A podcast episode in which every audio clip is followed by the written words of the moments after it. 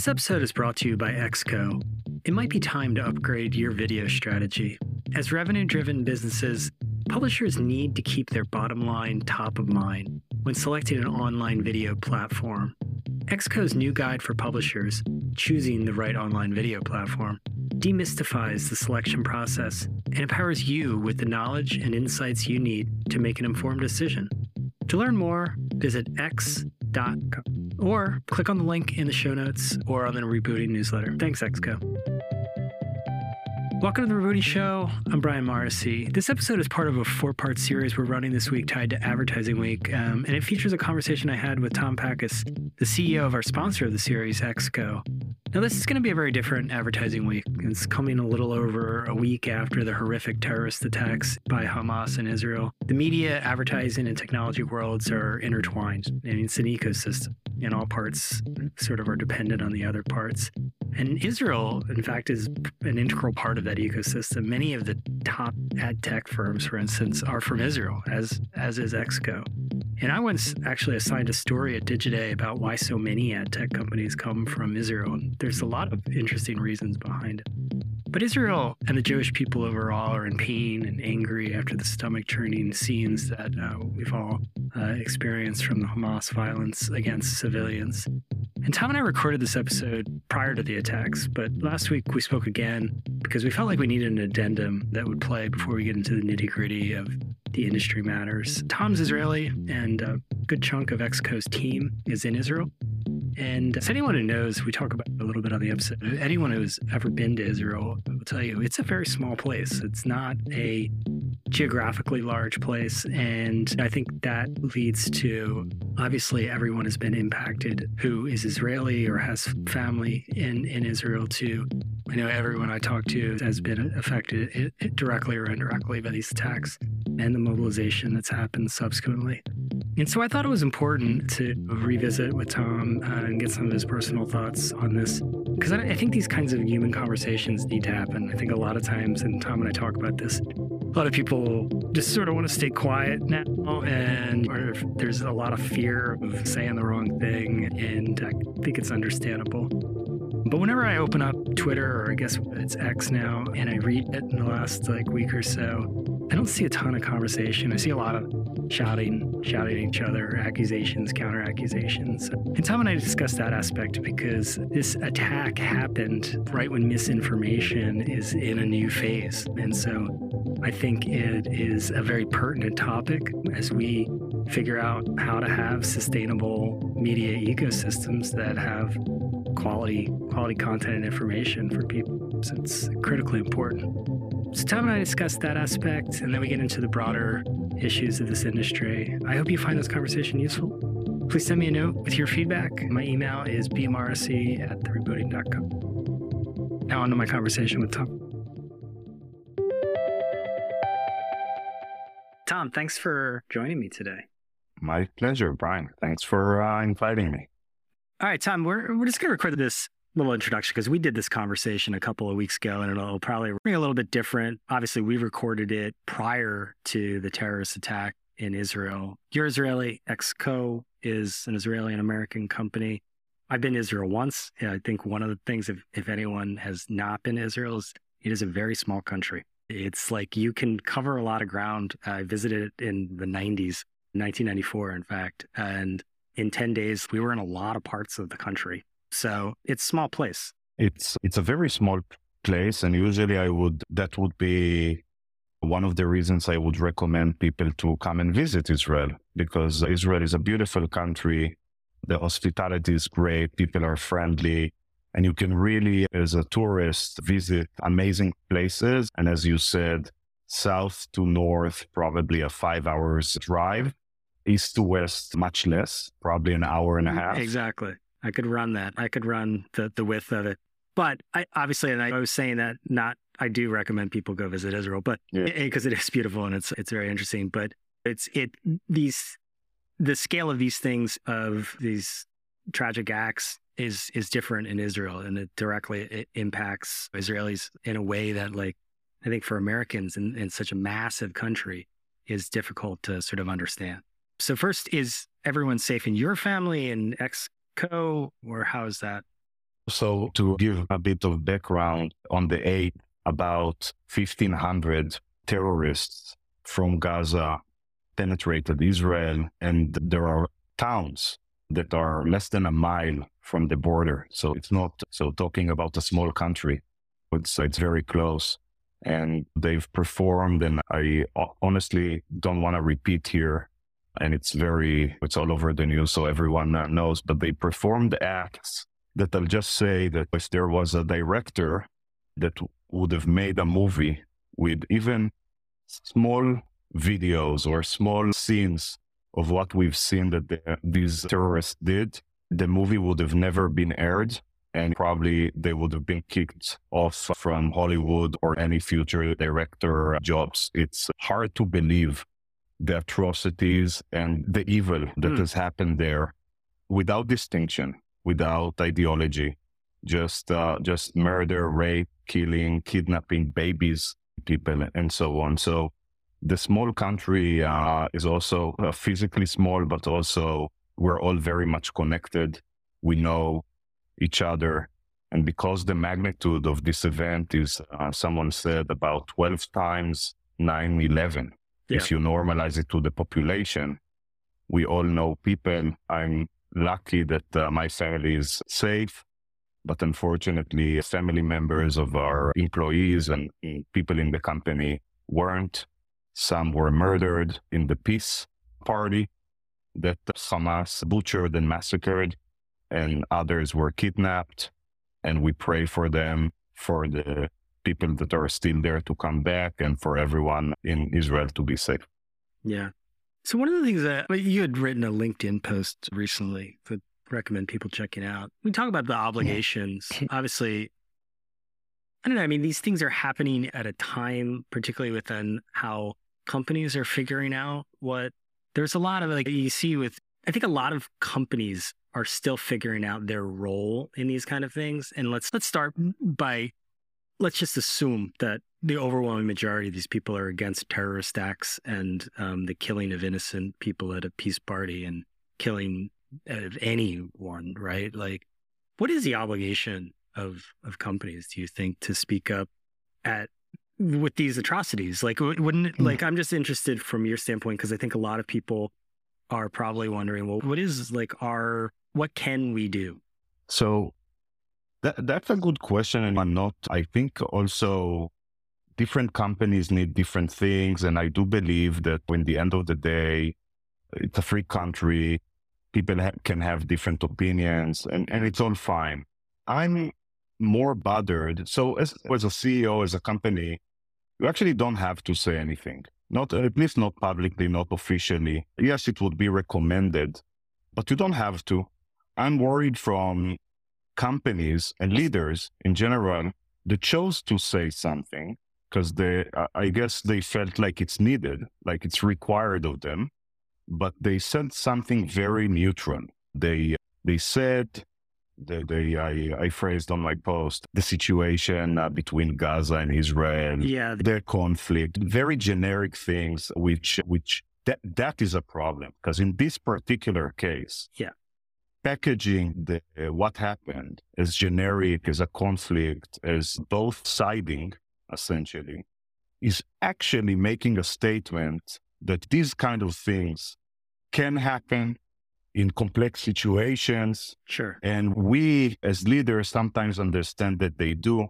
And I think the world, and that's the paradox of democracies, right? What do you, if you're enabling different opinions, different views, and freedom of speech, there is a paradox there that some things cannot be enabled, some things cannot be allowed because the democracies would cease to exist if they do.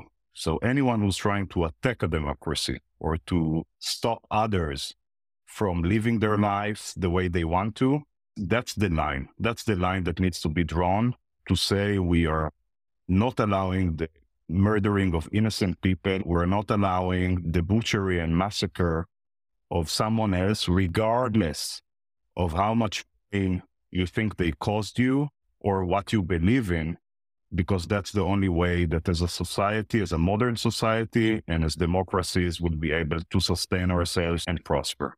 Yeah.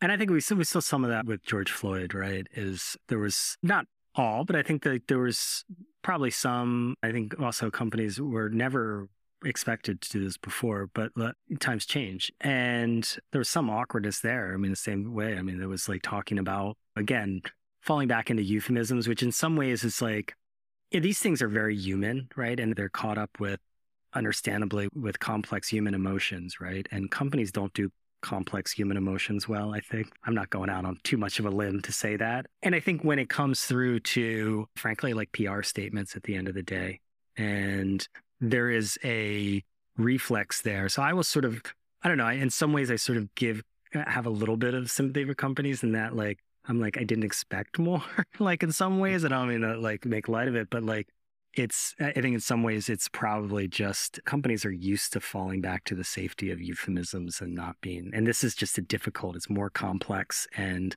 I think companies have to get used to it at the end of the day.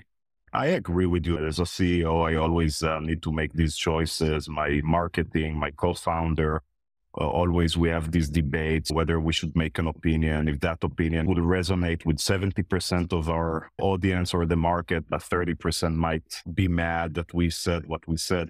I think in this case, being neutral right. is actually making an opinion and it's making the yeah. wrong opinion.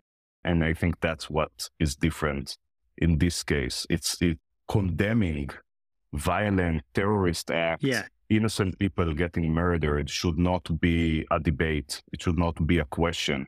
So if you choose to make a statement, making it generic, just you need to be aware that it's actually making a choice. And in this case, and in my opinion, the wrong choice. Right. The only thing that I'm worried about right now, Israel is a very strong country. Yeah uh, will deal with Hamas. And I hope, by the way, that not many innocent Palestinian people will get hurt. It's not vengeance. It's, uh, it's needed. Uh, there are voices in Israel from the left wing that I can say that I'm part of that says that we're going to liberate the Palestinians from Hamas. And it's very hard to do. Hamas MO is to build under hospitals, to have weapons under schools. They need their civilian population to be their shields. So it's not easy to do.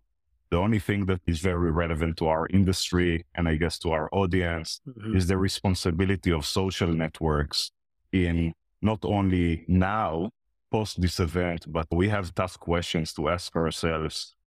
What was their role in enticing and populating propaganda to the right people. We, we talked about it. It was very trendy in the past. The recommendation algorithm showing you the information that you like, supporting your own narrative with your own thoughts on an event or on a complex event in this case.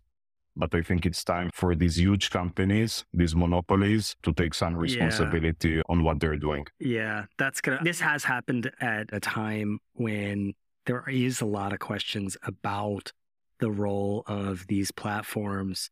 And I do have some sympathy in them not wanting to be the decider on these things and wanting to just follow government. This, these things should be decided on a, by societies, I believe, at least on a government level. Because, like, the not yelling fire in a theater, I think everyone agrees that is a, a free speech. We we used to always agree on that. That was sort of like the limit. And I think we've started to realize, particularly with social networks and in this world, is you might need to have, and that's a giant societal question that each society is going to have. You might need to have a different standard that uh, about what what is fire. It might not literally be fire, and and where that lands is very complicated and it's almost case by case in it, but it's needed. I just don't know if a company, I can understand why a company would be like, we don't want to be the deciders of that. Like, I mean, they, they're deciding on daily basis because there are people that create these algorithms. There are people that have, that build these moderator, mod, moderation systems. And there, and I agree with you completely on, on the complexity, but you know, sometimes with all this vast technology, smart people. I'm seeing a post on, on X, on Twitter, that says Israel is throwing phosphorus uh, bombs on Gaza right yeah. now. And actually, it's a video that was taken from a soccer game of people throwing fireworks. But this post, this tweet now has 15,000 likes and reshares. I think with all the smart people around the table, at least the minimum that we can do is fight these very extreme cases and not let them spread. Yeah. And I think a lot of this is losing a lot of naivete to some degree. I mean, this is the information space like militaries like in or they talk about the information space. It's a different battleground at the end of the day. And i think a lot of the promises of the internet in some ways were naive because bad actors they got the internet too. Like it wasn't just like the sort of idealists that got the internet. Like the bad people got the internet too. And it's a tool and we, we saw this during recent presidential elections. It is a tool that is going to be used in the pursuit of power at the end of the day. And what we're seeing a lot of this is political murder at the end of the day. And we're going to see a lot more of the information space, I feel like, becoming uh, front and center because that's just how it works. So I think you captured my fear, and it's the only fear I have from AI, the only one, is the fear of giving very accessible, easy to use power to people that historically did not have that power. And I'll attach yeah. it to the example I gave earlier. Very simple even today in 2023, I don't want to think how it's going to look like in five years from now to build an army of bots, of, yeah. of AIs. But it's the drones of the information space at the end of the day. Exactly. Exactly. yeah, this is a different uh, podcast. And just to wrap up the drones, by the way, that's how Hamas attacked with drones you can buy from Amazon, attached to bombs to them. And they flew hundreds of those, which is just to show you how the world is becoming, which I support in general. We give people the power, but some people don't deserve this power. And it's so accessible yeah. that even now with basic drones, you can attack a country and kill thousands of yeah. people. Horrible. Okay, Tom. Well, thank you so much for rejoining me. Our subsequent conversation is going to be very different, but everyone should know that it was yeah. recorded before this attack. And anyway, thank you so much. Thank you, Brian, for being open and understanding that for a lot of us, the world has changed since we had the original conversation. I'm happy, maybe even for people to hear both sides and what we've been through.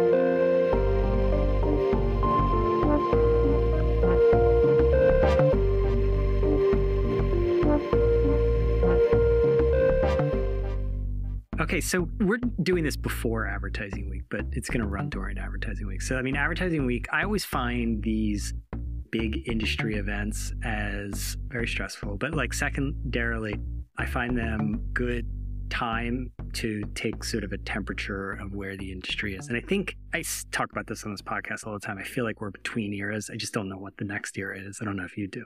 But give me like, what do you think the big themes will be in advertising week? Because this will run like at the end, so then we can like mark the homework. Yeah. So so I'd say this first of all on you talked about makes everyone anxious and the, checking the temperature. I think in our industry, one of the interesting things is that there is always the crisis upon us or the thing that everyone talks about. And to be honest, who knows if it's going to still stay a topic two months later. So definitely would be interesting to see what will people talk about this time. But beyond that, the general theme that I've noticed and is also apparent already is definitely AI is a, is a big thing, and I will probably get to touch it uh, during our uh, conversation. And measurement that keeps staying with us. It's always been where the industry has been striving for more transparency, more measurement, knowing how to spend the budgets, what works, what doesn't. So you, I, I saw again in the in the sessions a lot of sessions that talk about that. And I guess the third theme that has been with us for a while, but is actually one of those that sticks and we'll probably will see it next year and pro- probably in the next few years. CTV. and television. And that's becoming a very big thing. And I, I know from B and other forums that are not conferences per se, that it's definitely top of mind for a lot of people in the industry. Yeah. I mean, it's interesting when you mentioned measurement, I had to like laugh a little bit because like I always had this joke that like if I've moderated a lot of panels and anyone is out there is moderating a panel during advertising week, I'm going to give you a secret. Anytime you're stuck, just say like, let's talk about measurement. And it's an evergreen that will always, always be there. And because ever since the beginning, I mean, this industry began with a banner ad on Hotwired that said, have you clicked this? Because you will. And measurement has been, they thought they solved the measurement problem with that. And I'm here to tell you, dear listener, they did not solve the measurement problem because it's always yeah. a way to try to figure out who is contributing to the value that's created. And despite all of the data, despite the AI, it's still a challenge. And yeah. And so, and without being able to properly attribute and, and measure impact, you end up having a situation where it's like in basketball, like cherry picking, like people like to just hang out around the hoop. So, so it's very, I couldn't agree more. I, I'll even add that, hey, you know, it's a human need, right? To know as much as possible, to really get to the bottom of it. What's interesting, and speaking not only within our space, also as an entrepreneur that worked on products and wanted to measure them, you collect so much da- data that at some point, and you hope for the data to give you the answer, right? To give you that no, that truth. At some point, you have so much data that it's actually harder to even know what works and what doesn't. And now, funny enough, I'm I'm hearing a lot of talk around AI again that basically AI can help us with all the data that we collect so it's like we can't analyze all of that. We can't figure out what's the answer from all this data. We might as well let the the yeah. magical brain of AI to solve that problem. It's perfect because it's a perfect person to blame. It's not even a person. You could just be like, oh well, the AI told us to, that it was the best decision. I mean, we see this all the time in American football. Like now, anytime like a coach makes a, a crazy decision, they just say, "Oh well, it, it was analytics," and so it's like, "Well, wait a second, you're the coach, like you're getting paid like millions of dollars." And I mean, obviously, you use data in every single decision you do as like an entrepreneur in building your business, but you know the probably key decisions that you end up making, it ends up coming down to just taking a stand, and I think that's always important to keep in mind. But a couple of the, you mentioned streaming, and I think video obviously is, we just did a, a, video research report. And the big takeaway that I had from doing it, and we surveyed about 165 publishers, was on the one hand, they saw video as a big strategic imperative. Okay. And then on the other hand, they said, it's not, it doesn't match up as far as where the revenue is today. They see that's where the industry is going. Obviously, the amount of internet content that's being consumed that's video is incredibly high. TikTok won the scale era. Okay. Like it won. UGC won. And publishers are having to play catch up. What do you see? I mean, obviously, you guys work with publishers in order to help them increase their video advertising. What do you see when you talk with publishers? Do you see that dichotomy between, yes, we know it's strategically important, but no, today it isn't like a giant part of our business. And I know it depends. So, so There's it's a, a complicated. It's a, yeah, no, but it's also a complicated. We're in a complicated situation where there's definitely a degradation of revenue that comes from display. So, if we only look at on the monetization, on the revenue side, video revenue is great. It's the type of revenue when you look at a publisher that is efficient essentially the real estate for value is extremely efficient. Uh, you don't need to place uh, 10 banners, five banners, three banners to earn the buck. And users are also very used to video ads, right? When I'm watching television, there are video ads. When I'm watching TikTok and Facebook and, and on different publisher websites. So, so it makes a lot of sense on the revenue side. Also the and and you've mentioned the trend users also are really interested in video. Not only in watching video also creating video. So video is becoming a format that is very popular. I can't see publisher not going after videos in the next decade Okay. Not to say that, by the way, people like to have these prophecies. The article is dead. The radio is dead. Here we're recording a podcast. Email's been people... dead for the last like 20 years. Exactly. I send a lot of it. It's still alive. Yeah. yeah. so I think articles are here to stay. Text is here to stay. I want to consume that format as well, but publishers will need to adopt video. The challenge right now is the cost of producing videos. So the revenue is there and the publishers that we work with vocally say that this is their biggest line item when looking at the advertising part of their P&L. So that definitely works, but the cost of opening studios, recording videos, taking the risk, right? And also having that expertise, I think that's where the challenge is still very much felt. And we split the world, we see the world, and I hope that to change into publishers that are more focused on video content and are doing that because it's a good way to engage users and convey their message in that mm-hmm. format. And definitely revenue comes with it.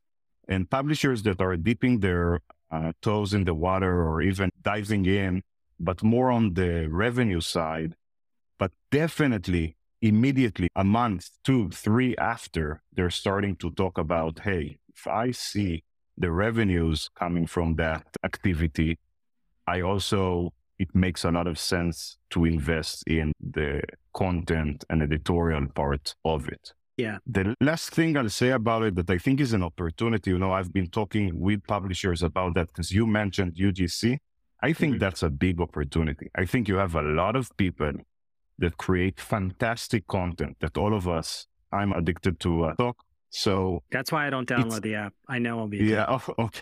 So it's fantastic. So it's fantastic content. These people aren't getting paid and publishers are in need of content. I think there is a room for collaboration there. And I think publishers should uh, definitely do that. Yeah. I, I like to joke around that UGC won in some ways. And and it's such an old fashioned term, UGC. That's why I like to use it because it dates me. But no, there was always this divide between what was known as UGC and like quote unquote premium content, right? And basically the production values have met in the middle. And I, I really think that the pandemic accelerated that because once cable news was on Zoom, the jig was up at that point because yeah. it's hard to tell the the difference. And the reality is I think this other podcast I do, my partner Alex uh, Schleifer says like you either want to like your cost to be zero or you want it to be like millions, and the in between gets gets crunched because it's not there's not that big of a difference, and expectations have changed. I mean, you can open up.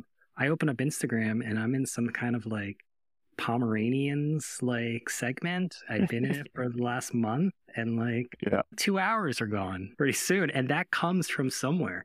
And so I think it's a big challenge. One of the things that we found, just to back up what you were saying, we asked these publishers what their biggest challenge was when it came to realizing the opportunity that they see in video. And it was resources. That was by far the one that was chosen. But let's talk a little bit also about consumer wouldn't, wouldn't wouldn't that be also a true answer to probably a lot of other questions? When asking publishers right? I mean it's quite uh, hard times and i think they're very smart about their resources and there's a hangover yeah, think... right? I mean there's also a hangover from within publishing organizations from betting too much on video and creating video and it was the field of dreams yeah, pivot, pivot I'm, to I'm. I'm dating myself. I'm like quoting movies from like 1989. Whatever, but like if you build it, they will come, and yeah. that they sort of came, but they were from Facebook, and it was like two seconds so they didn't really come. But you know, I think that is like a factor. People don't want to get burned, and I think when you think about other quote unquote incremental opportunities, there are other opportunities that don't require as much risk, right? Like the reason I think a lot of publishers went probably too far into commerce, which is really affiliate, was because it's easy, Like, I mean, you just hire someone to do a gift guide and you put some affiliate links in. I mean, I, know it's And a little bit more complicated, but it's not. And You're not betting the farm. so, so uh, yeah, and also it's, it makes sense. I'm as a user, right? As a consumer, as a reader, it makes sense for me to consume also that sort of content that the separation doesn't make sense. And also Yeah. The same for video. No one needs to pivot into video. People just need to adopt, and it's fine to do that in the right pace that is true to your business with risk management. But just get in there, get in the game. And one thing that is different today, you said publishers were burned in the past. I absolutely agree. I think one of the big differences is that publishers, unfortunately, went after these pivots, these big decisions, because someone else either told them directly or indirectly that will be good for them. And I think now, 2023, publisher doing video is not for anyone else. It's for themselves. It's for on the website, potentially opening uh, a CTV apps for themselves again. So it's about them and their brand and creating real engagement and real audience, loyal audience, as opposed to before broadcasting it on other platforms. Well, we'll say Facebook. Let's just say it. Yeah, no, the pivot to video was really a pivot to, to Facebook. There's like a Exactly. old South saying you got to dance with the one you brung. And publishers during that era, they brought Facebook to the party. And so they had to dance with Facebook. And when Facebook decided that their priorities were video, then publishers' priorities became video. And when you lose control of your distribution, you lose control of your strategy, I think is a big sort of overall theme of this podcast. But I think publishers can get it back. And I'm hopeful that they can in this new era. Uh, What I notice with a lot of publishing companies now that are coming up is very few of them that I talk to are saying, we're betting on display, just static display. We think that we're just going to, outside of maybe the messenger, but even then, I think video has to be part of the arsenal just because you get way more money for a video ad than you do for a regular display ad. But I think the question ends up coming down to context, right? Is a lot of publishers, people are coming there for, for better or worse. The one that they brung was text. And so, how how do you see publishers squaring that consumer expectations part? Because I think like people are used to video all over, I feel like now, but I wonder how you see publishers squaring that expectations of most of their output is text, but then they really want video at the end of the day and they want video ads. Yeah, so you hit the nail on its head. I think that's uh, when when you take that into account and also the lack of big library of video content, then definitely that's the challenge. The publishers we work with definitely think about it. We've been doing it for years, obviously, but the first time that really there is a whole big strategic meeting of maybe we should treat video differently and not just lay it in an article, you know, at the top, try to find the most relevant uh, content is now when everyone talks about vertical videos. Because it's very obvious that a vertical video almost needs, and, and maybe it's because we're used to that sort of experience on, on the social platforms, but it's very obvious that it needs special treatment. And you can't just shove it. You can't just inject it anywhere. And we're in discussions right now of, and again, it's, you can almost guess, but from having dedicated video sections to having a sort of a repeating experience, potentially on every page, uh, that almost encapsulate video that says instead of trying to weave text and video together in a new way, how about we do both, but we give them the respect they deserve? And I think that's a big change and it's very early days for that, but it will allow publishers to really play in the video game all the way, both from having, we spoke about two hours just gone because you opened, the Pomeranians. Uh, yeah, yeah, the Pomeranians. So I think that's what publishers should aspire to, to get you in that zone where potentially you might have came in to read something, but now you're in that sliding, Yeah. uh, swiping. Who do you, but who do you think does a good job of it? The moment I think everyone is working on it, I can point at someone that nailed it. These things take time. It's just very complex and you know we haven't touched it and, and if a publisher needs to take into account both production product and development monetization. There are so many aspects to uh, take into account it makes sense that it will take uh, some time to figure out and, and really nail it. But i'm very happy and humbled to be part of that because i think that would shape the internet. And i think without going too much into the philosophy it's very important to keep the internet open for everyone to be able to play in and as much as I enjoy the two hours on the Pomeranian.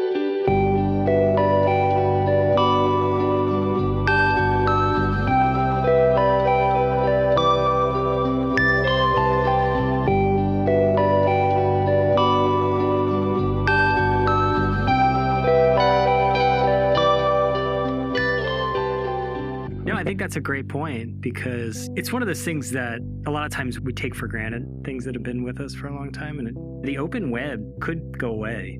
There are a lot of challenges. There have never been more challenges to the underpinnings of the open web. When you look at the degradation, like you mentioned, of display was always the workhorse of the open web.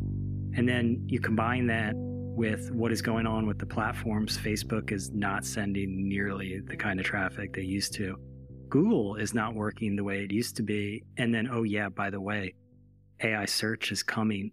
And that I've, I haven't heard anyone make the case that will result in more traffic to publishers. So I say that this is a more with less era across the board.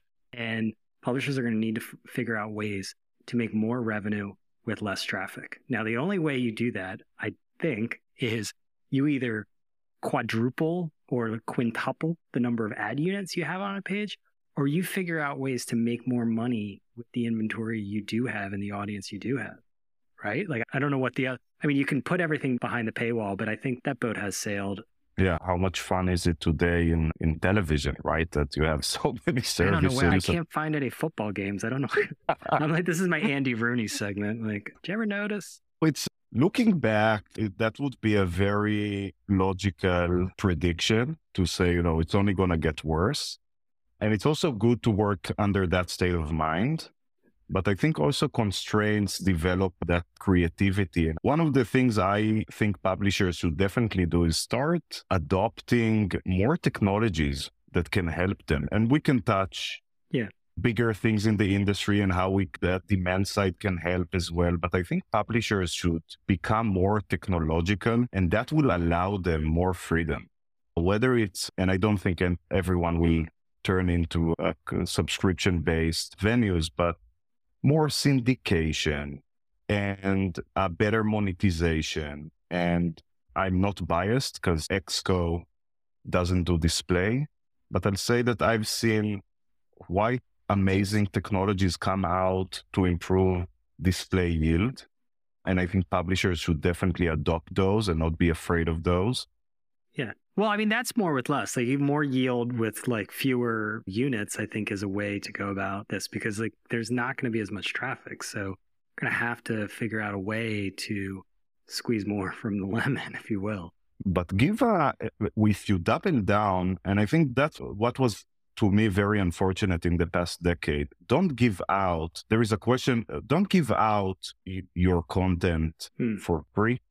Don't jump on every bandwagon of every new social platform and start actively bringing what works from the outside to your organization. So when you talk about UGC, bring them in. Bring them in. I can see many influencers that would be very happy to be part of big publishers and possibly get compensated much better than they yeah. do today on the platforms. And that's a sort of way to fight back. And also against CTV, open channels, native apps, develop the apps. Now it's all hard to do. So, yeah. so this type of advice, it's, it's not easy to just say, yeah, let's do it. But I think it's a state of mind. I think the state of mind that I'm encountering with a lot of our partners is very defensive. It's how to do more with less and almost the opposite of what a startup would think. how to chase an opportunity rather than how to defend Yeah. what I already have. I think I, I get what you're saying because like there's a risk of having, and I think this happens in the publishing industry, is a scarcity mindset versus a growth mindset. Like I'm sure, you know, coming from technology, it's all driven by a growth mindset, right? And I think a lot of times in publishing, it's very easy to fall into the opposite, which is the scarcity mindset. There's a pie that's getting smaller, and therefore your slice is getting smaller. So like it's like, oh, how do we get like a slightly bigger, smaller slice. And it isn't about like growing the pie. I think overall societally, we probably have a little bit of this. I've been thinking about a piece about like publishing's degrowth movement. But one of the things I want to talk to you about is you did a, a piece in a Fast Company recently about the difference between like brokers and partners. It, break that down for me because I thought it was a really interesting dichotomy. So it definitely touches what I just said about technology. To this date, a lot of the deals I'm seeing publishers do are transactional or deals that essentially real estate for money. That that simple, that easy. Definitely going further away from having more control and more opportunities into that defensive mode. I know I'm buying predictability, but I'm losing the upside. I'm losing the, the, the upside in a very strategic manner. What happens to an organization that takes technology, that it adopts technology? There is definitely a bet there, but very slowly that technology becomes the new reality that you can build upon. So now going back, the term broker is essentially companies that definitely bring value. By the way, not trying to color them in any negative way, but what the publisher gets from them is pure revenue nothing else. No strategic upside, no way to build. They just get a check. That's the value. That's the product. Now, this company, in order to produce the check, have built amazing technology. And Ex.co, that's the whole philosophy is make a bet, pay the fees, okay? Pay the license fee. And the reason is it's not because it's easier for me. I think it's better for them. It actually was easier, and we speak about it internally very often. It's so easy to just come with a number and get the deal. But what is the publisher gaining from that? Uh, nothing. Honestly, besides that check, that and it, they don't need to compromise on the outcome. Okay, that's that's. I want to make uh, things straight here. Adopting technology doesn't mean you're compromising on potential revenue and the impact you're looking for. It just means that you make a smaller a bet that essentially or theoretically doesn't exist when you do a minimum guarantee or a fixed deal, but the upside is just incredible. Now, about that, these minimum guarantees and pop that balloon. Even the Excel sheet is never what happens in reality. And I decided that the page views are not the page views, the geos are not the geos, I thought the time, the dwell time would be higher and all these small letters in the agreement. And you end, the publisher ends up with a deal that they can't get away from that isn't paying what they expected. And also they lost the margins. So I agree. And also in some cases, it makes a lot of sense. In some cases, you just don't want to deal with it. Definitely video is not that case. And I'm happy to say publishers nowadays understand that. So, Tom, I think the big question is, is how do publishers increase the pie? How do they get the yield up? So one thing that you know that we've been developing and investing a lot of time on is a real yield that is machine learning based that does the following things. And it predicts the price that the inventory is worth for a specific user, meaning a user that comes in a few times a week, living in New York, now on their mobile, should get a completely different price than someone else. More than that, having direct connections and it ties to the brokers means that the buy side is willing to spend more. So it's not only the optimization is actually able to increase supply. And we've seen that publishers literally got from the same inventory, same audience, same traffic, 30 to 50% more revenue without additional ads. And I think that's without additional ads or more frequency and actually no beat density and all these type of terms that people talk about. Just pricing it right, choosing the right ads and being consistent. And I'll give an example, an analogy that explain mm-hmm. why this works. The ecosystem is so complex that I can compare it to the real estate market. let's take a simple example. If you have one house for $1 million and another house for $3 million, and now you have a buyer, you have a buyer that has a million dollars and a buyer that has $3 million. It would be inefficient to let the buyer that has $3 million to buy the $1 million house because you'll be left with a vacant house that is now cost $3 million and a buyer that only has a million. That's an emerging character that relates to AI that happens in our ecosystem, that happens in the programmatic chains. Meaning, if you ask from the buy side for a $4 ad, you're going to get a $4 ad. You're going to get, even though it's first price auction, you might get a $4.5 ad. You're not going to get a $9 ad. And it's not because the buy side is evil. It's not because anyone is trying to reduce the price and so on. It's just efficiency. It's an emerging character of efficiency in a complex system. There is a $7 ad waiting there to be picked. Mm-hmm. But you requested for four, so you're going to get the four because it's just more efficient. So prices is one example, but you can go even further, which we do, and say, maybe a 15 second ad or a 30 second ad. The 15 might pay a bit less, but now I can play two ads. So the sum of these two shorter ads would be bigger than the 30 second ad. So you're saying that the, the publishers sh- focus too much on price? Is that?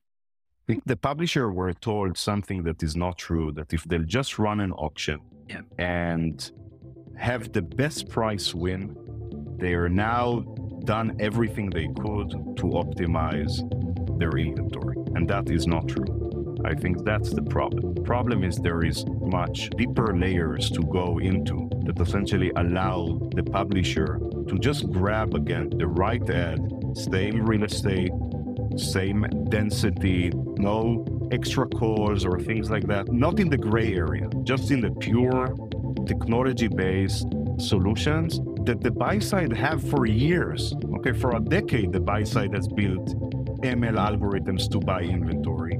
And this, the publisher is just running a simple auction. And the latest news around that was from a second price bidding to first price.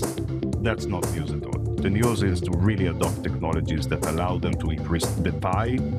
And there is no question about whether it works or doesn't. Yeah. Okay. Thanks so much, Tom. Thank you. Thanks for listening. Thank you to Jay Sparks for producing the Rebooting Show. If you have a podcast that you're considering making, you should check out Pod Help Us and what Jay can do for you. Go to podhelp.us.